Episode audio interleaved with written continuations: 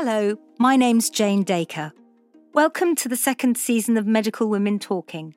The podcasts are made up of conversations with some amazing women doctors who've had incredible careers. Being a woman and a doctor can be challenging, but these conversations are designed to be shared to help those women aspiring to fulfilling careers and to leadership roles.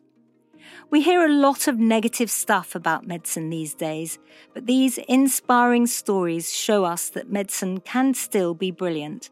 Listen and be inspired. Fiona Cornish is a GP. She also has four children. She's been the president of the Medical Women's Federation and is passionate about inspiring the next generation of women doctors. Fiona, tell me about your career. How, when did you first decide you wanted to be a doctor? I think it was when I was about 14 or 15. I really liked sciences, but I didn't want to work in a lab. I wanted to work with people. So I looked around and thought that medicine would be a really good career for me to combine the science and the people. Uh, and I, my parents weren't doctors, so I had the closest was a great uncle. Um, but I investigated it and um, thought that it would be a really good career to go for. And uh, how did you go about getting there? Well, I applied to um, Cambridge because I wanted to go to a university to rather than a straight to a medical school so that I'd have more variety of people and I thought it sounded a very good course. Um, of course, at that stage, one's not very uh, experienced or clued up, so go and have a look round. Um, and I was, I talked to people who were doctors. Um, I didn't have much work experience really. I did go and visit um, a surgeon and had a look at an operation and I talked to a few people, but I didn't have nearly as much opportunity of work experience as people do nowadays. Um, so it was a bit of a punt, really. So off I went to Cambridge. And of course, for the first three th- years there, you don't see any patients. It's all science. It's a very traditional course. Um, but I really enjoyed it. And um, at Cambridge, you're allowed to do a different subject in your third year. So I actually did history of art. They were you were allowed to do any subject. Um, so that was really interesting and gave me a a different outlook on on um, Cambridge and different subjects, meeting different people, and I I found that really valuable. So uh, quite an academic person. Are you quite an academic person behind the scenes? It sounds like a glittering academic career so far. Oh, well, I was a bit nerdy, yes, double maths, chemistry, and biology. well, it's interesting. A lot of the women I talk to do admit to me that they're girly swats behind the scenes. Absolutely. Yeah. They want to be. Are my school wanted me to do maths, but um, I said I wanted to do medicine, and I'm very glad I did. I'm sure I would have plateaued. Cambridge maths is stratospheric. I would have reached a plateau and not been able to go further. But um, it, it, that interesting mix between um, people and and science is is something that something that comes through, uh, and and then also. Uh, not so much being academic but being prepared to work hard seems to seems to come through yes I think that is um, somebody said, you know, you're very lucky to be blessed with um, the ability for toil. And, uh, you know, I think you need to be able to work hard as a doctor. And it is good if you've, if that is something that you're willing to do. And, yeah. and of course, um, you know, I did the music and the sport and everything else as well. So I'm used to my life being very busy. Uh, I was at that stage. So it just continued really. Okay, so then you qualified at uh, you do your clinical at Cambridge. No, I actually went to St Thomas's. Most people in those days did go to London, and it was a very small new medical school in Cambridge.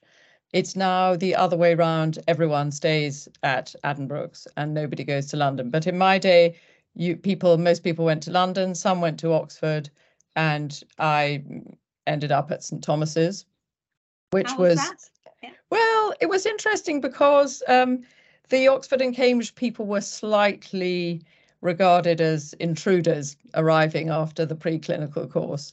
Um, but we all we all mixed in. It was just it was slightly uh, more difficult to um, to integrate than I had been expecting. But then I had a great time there, and uh, that was good. See a, a different side of life, and also nice to be in London, where you know a lot of my university friends had had moved to London, and we're all doing different things. So I shared a house with my brother, who was a trained to be a barrister, and another friend who was in the city. So it was a good mix.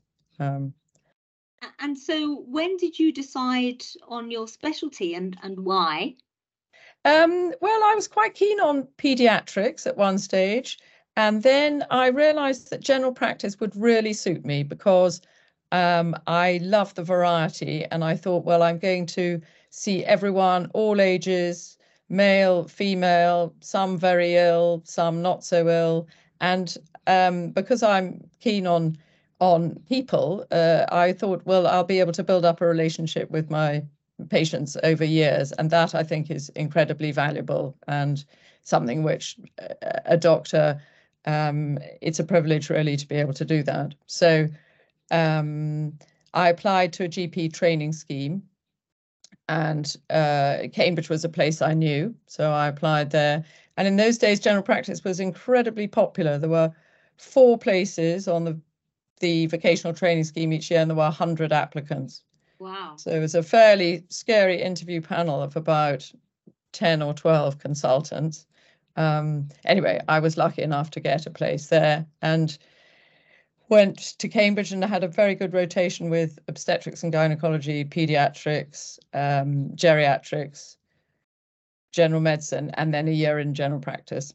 So um, I, I felt that was very good. The GP training scheme has changed quite a bit since then, and not everyone does pediatrics or obstetrics, but in those days we did. And then you stayed in Cambridge? Then I stayed in Cambridge. Um, I was looking, I was doing a GP locum. I'd just got married and then discovered rather quickly after getting married that I was pregnant. So there I was doing a GP locum. My husband was a fairly precarious academic who was had done a mature PhD. So um, I was doing a locum in the practice because one of the partners had gone off sick and they then needed to he decided to leave so they needed to replace him and so i uh, was in the in the practice anyway and they did an, a rather low key interview and i said but i'm pregnant and they said um, in those days very un pc so they asked me a well i told them i was pregnant and then they said, Are you planning to have any more children? Which you wouldn't be able to ask now, I'm sure. So I said, Probably. Anyway, they were very enlightened. There was one female GP and three much older men. And they said, Yes, you can be a half time partner. Gosh. And so I was very lucky and went on to have four pregnancies, all, you know, and took four months maternity leave each time. So not much maternity leave. Well, um, only three months was paid, and uh, we weren't really in a position to take an awful lot longer than that because my husband's career hadn't really got going. So I took one month of holiday stroke unpaid leave and the three months of paid, and then went back to work. So. Uh, I, I was talking talking to. I think the the short periods of maternity leave was was what we all did in those days, wasn't yes. it? We had to. Um, but I, I was talking to another um, another of the, the the women that we're talking to who said that when she was asked during her job interview whether she was going to have children, she said, "Oh no, no, no, no, no."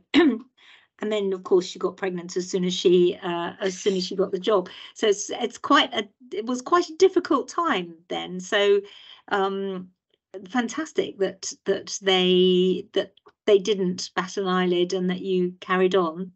But, well, I th- yes, I think it was very much helped. There were had been an all male partnership, and then one of uh, there was they had one woman, Pauline Brimblecombe, who was um, my immediate senior, and she had blazed the trail. She had two children. She ha- was the one who had, you know, got them to think about it and to have a woman. And so I was actually I did well coming after someone who'd been the trailblazer. So I think it's it's very good if there's someone if who who's already paved the way. You can you can benefit a lot from that if there's another woman who's been before you and done something. It makes it much easier. So it wasn't the first time they'd ever seen a pregnant doctor in the practice.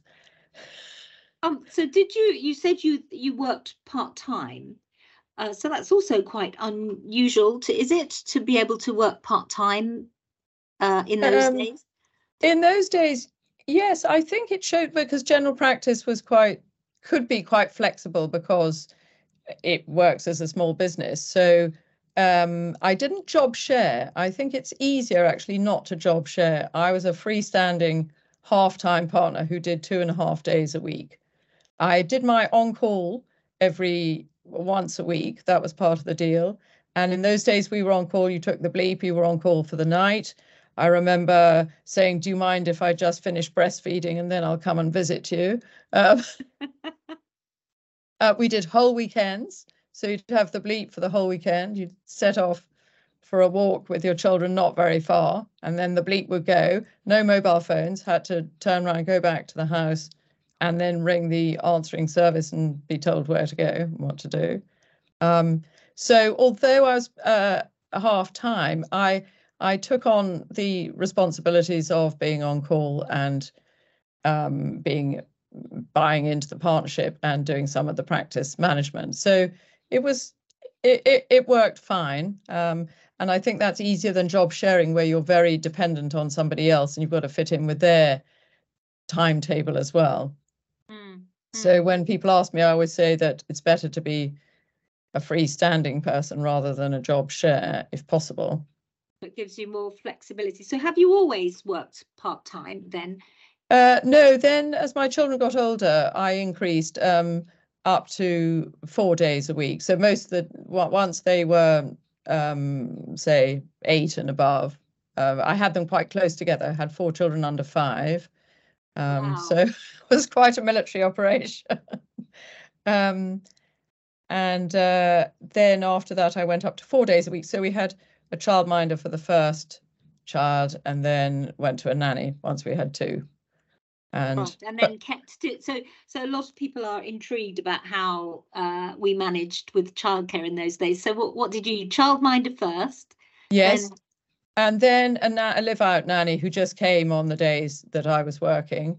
And um, luckily for me i mean my practice is about a mile and a half away and the school the children were at is between our house and the surgery so i could take them to school on my way um, and then the nanny would be there to look after the little ones or whoever wasn't at school and then collect them. And then I tried to have quite early afternoon surgeries so that I could be home by five.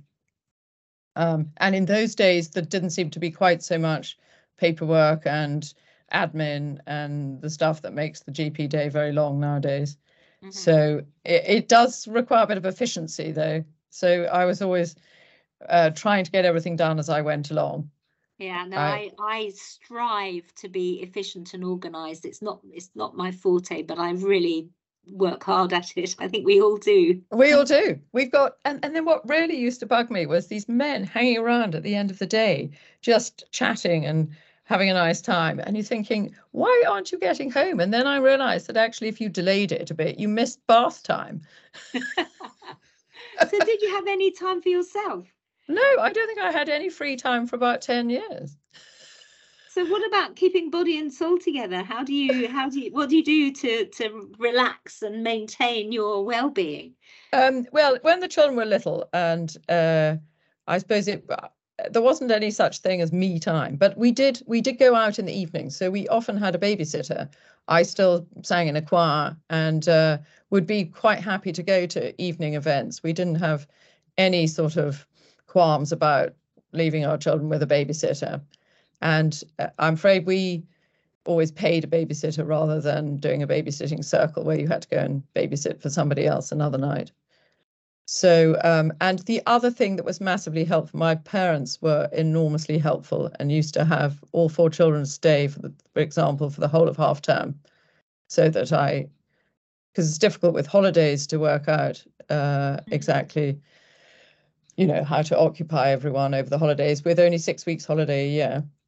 Yeah, because the other thing that I think is different now is coming across as being different now is that uh, I think we could afford our own homes and we although we spent most of our money on it yes. we could afford childcare. And i think that's something that appears to be much more much more different now because of the relative uh, do i call it a relative reduction or the lack of increase in in um in income? Yes exactly. So you know we had our own house good size house um, when when we started, so we've never had to move. Um, and I have been very lucky in in living very near to my work, so I haven't had a lot of time traveling. And one piece of advice I was given years ago was to get a cleaner.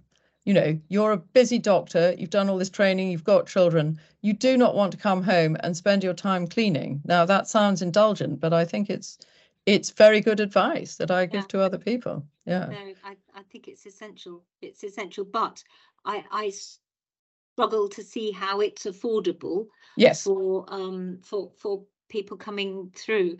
So so you talked about uh, um being in a choir other yes. things are you able to were you able to do other stuff because you talked about being involved in sports and what have you when you were at university did that go by the wayside or did you well it did rather i mean it's quite energetic running about with children but i enjoyed tennis which i couldn't really do very much of till the children were a bit bigger and then i played with them but took them to tennis lessons so and that's nice so now they can all play tennis and and that is a fun thing to do um, running is quite good because you can do it in a limited time. So I've always enjoyed running. I did cross country running at um, Cambridge and have done half marathons and a London marathon. Um, but that was quite difficult. We used I used to do every other day. My husband would be, um, you know, on waking up alert while I went off for a run round the uh, round the farm and then came back again. So and of course in Cambridge you can bicycle everywhere, so that's a good way of, mm. of mm. getting exercise. And once the children were old enough, they all bicycled to school. So oh, that's lovely, isn't it? Very it, which is a very nice way to go to school. Yeah. So you got involved in the Medical Women's Federation. Tell me about that. Um, oh yes, well. Um, I was very early on, I was instructed by Pauline Brimblecombe to go to Medical Women's Federation meeting. Um, it was the reason she got into it was that at the Addenbrooke's Hospital, there were six male obstetrician consultants, and they were appointing a new one, and they appointed another man. And this really got Pauline going. And um, so she was very good at promoting women. So I was a diligent junior partner I went along to a Medical Women's Federation and was very um, impressed with these dynamic older women who had struggled far more than I had to um, uh, to achieve their career goals. And so I I have always been involved with it ever since then. And um, it was absolutely awe-inspiring, really, to meet these older women.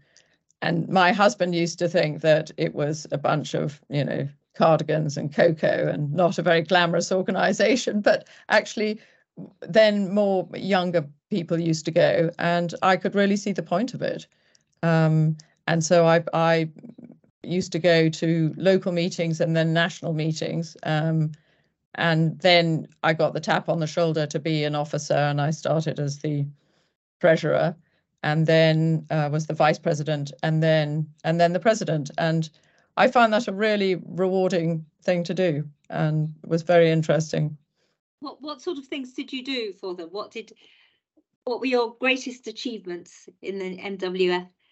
Um, well, there were several sides to it. One was campaigning for better arrangements for women. So a simple thing was that in the um, RCGP exams, if you were less than full time. You still had to do the full number of um, assignments for your exams and things. And we pushed for that to be pro rata. And that sort of simple thing just made people's lives better. So that sort of thing was good. We promoted women in leadership roles. We participated in things like Women in the City, which I think you were involved with. I, I, I was a, a happy You were a, a winner. yes. Um, so just generally promoting women in leadership positions. Um, and the meetings of the MWF were always lovely because they had a complete mixture of specialties and a mixture of seniority. So if you went to one of their meetings, um, you would meet uh, women doctors from all sorts of different areas and all different levels. And then it was a really good environment, for example, for junior doctors to do an abstract presentation um, or to participate in a conference, a very supportive environment, and they could cut their teeth on, you know, being doing some public speaking in a in a very nice environment where people were going to be encouraging. It was a good way of networking, um, and people used to, you know, really make good contacts and for career learning about how to develop their careers and uh, and and how to be more flexible working was another thing we had a lot of campaigning for. And we were represented on the GPC I was the Medical Women's Federation rep, rep on the GPC for a bit. They had somebody on all the BMA committees which was which was very good. Mm. um, I think it's it's really helpful for people who are stuck in the NHS, which can feel a bit overwhelming, to have an outside professional support group. And the, yes, the, the Royal Colleges and the Medical Women's Federation and other organisations uh, fulfil a, a, sort of well-being role, don't they? As yes, well they as, do. As well as um, just being political or doing whatever else yes. they do. And we um, tried to set up a mentoring scheme. Well, we called it buddying because in those in mentoring, some people seem to have very specific definition and criteria of mentoring. Yeah. So we called it a buddying scheme. And the idea was that a more experienced doctor could be put in contact with a more junior one and not necessarily, you know, the very senior with the very junior, because what we found was that people gain a lot from talking to someone who's just one or two years ahead of them so that they're in touch with what they're doing and have got you know instead of being out of date or well in my day we did this and but actually really practical advice. This is how you need to organize your rota in a hair in you know if you're getting married next year i suggest you do this that or the other to make sure your rota is organized. So really quite practical things. Fantastic. So we're coming to the end of our time now. So i was just wondering whether you had any pieces of advice to give um, to those people who might be listening who are on their way on their way up on their way through. Yes well i think um, get a cleaner is one. Don't delay having your children. Don't worry about being underqualified for a post. Plenty of men will apply for things when they haven't ticked all the boxes. So uh, you know enjoy your career work hard play hard. A full life makes you a better doctor. Take the opportunities say yes rather than no. Um, Make the most of your friends and colleagues. Learn to speak up, build confidence early on.